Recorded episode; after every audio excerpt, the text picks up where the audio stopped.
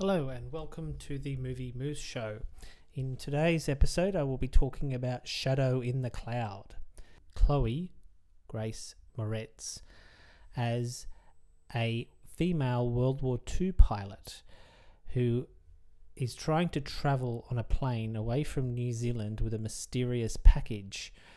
But on board the plane that she uh, uses, encounters an evil presence. Something lately I have been doing is trying to sort of avoid seeing any trailers.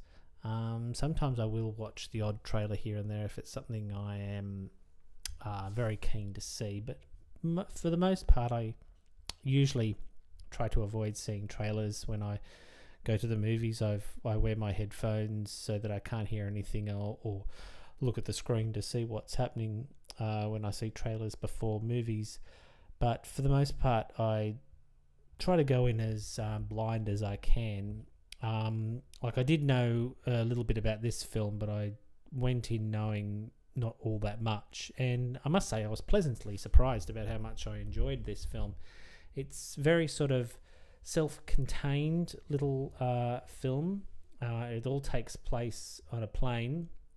In the first half of the film, um, Chloe's character Maude has to sort of spend the first half of the film basically in a gun turret in the bottom of the plane. The guys on the flight crew that's on board is very male. All they're all guys and very sort of sexist towards her. So she's forced to be in this gun turret underneath a plane and sort of only speaking to them through the radio for most of the film before she manages to sort of escape into the main body of the plane.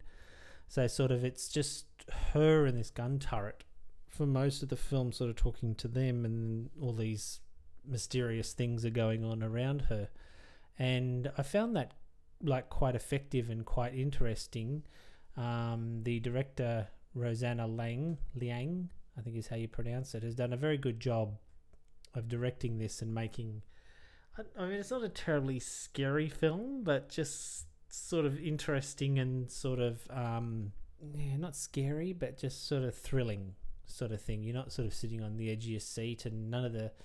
I didn't find it particularly scary, although it does take a lot to scare me um, these days. But I still did enjoy it for that. To, the film is not very long. It's only about like an hour and twenty minutes, and sort of listening to the soundtrack, the f- film score is sounds very sort of 80s synthesizer sort of soundtrack and it reminded me a lot of you might horror films from the 80 horror films from the 1980s that used to have a very synthesizer score specifically a film like uh, Creepshow um, it reminded me a lot of that or like it could have been like a set this story could have been a segment in that film or even um, an episode of uh, the tv series tales from the crypt um, something like that. It had that sort of vibe going for it. One other thing I was I was a bit sort of I don't know whether this is a it's a negative or not, but sort of the evil presence that is on board I think is telegraphed a bit too early in the film.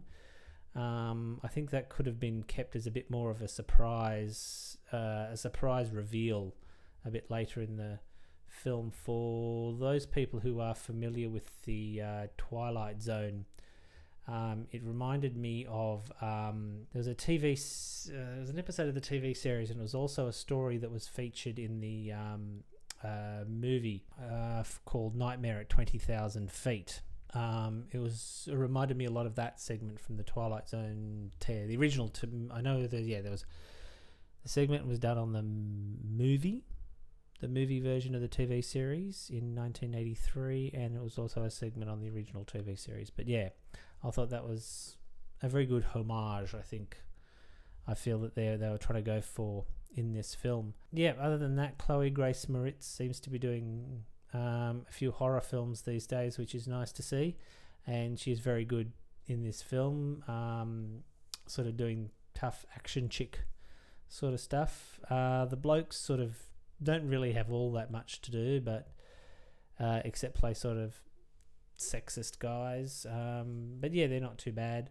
Um, I think there's, I mean, for such a short film, there's quite a lot going on. There's a lot of and yeah, there's a lot of plot to it, which I, I quite enjoyed. Sort of this mysterious package that she has um, makes an interesting sort of plot development here, and yeah, I just really enjoyed it. It was just a good, fun little movie. Nothing, you know, major, but still nice piece of entertainment, um, which I can highly recommend you check out.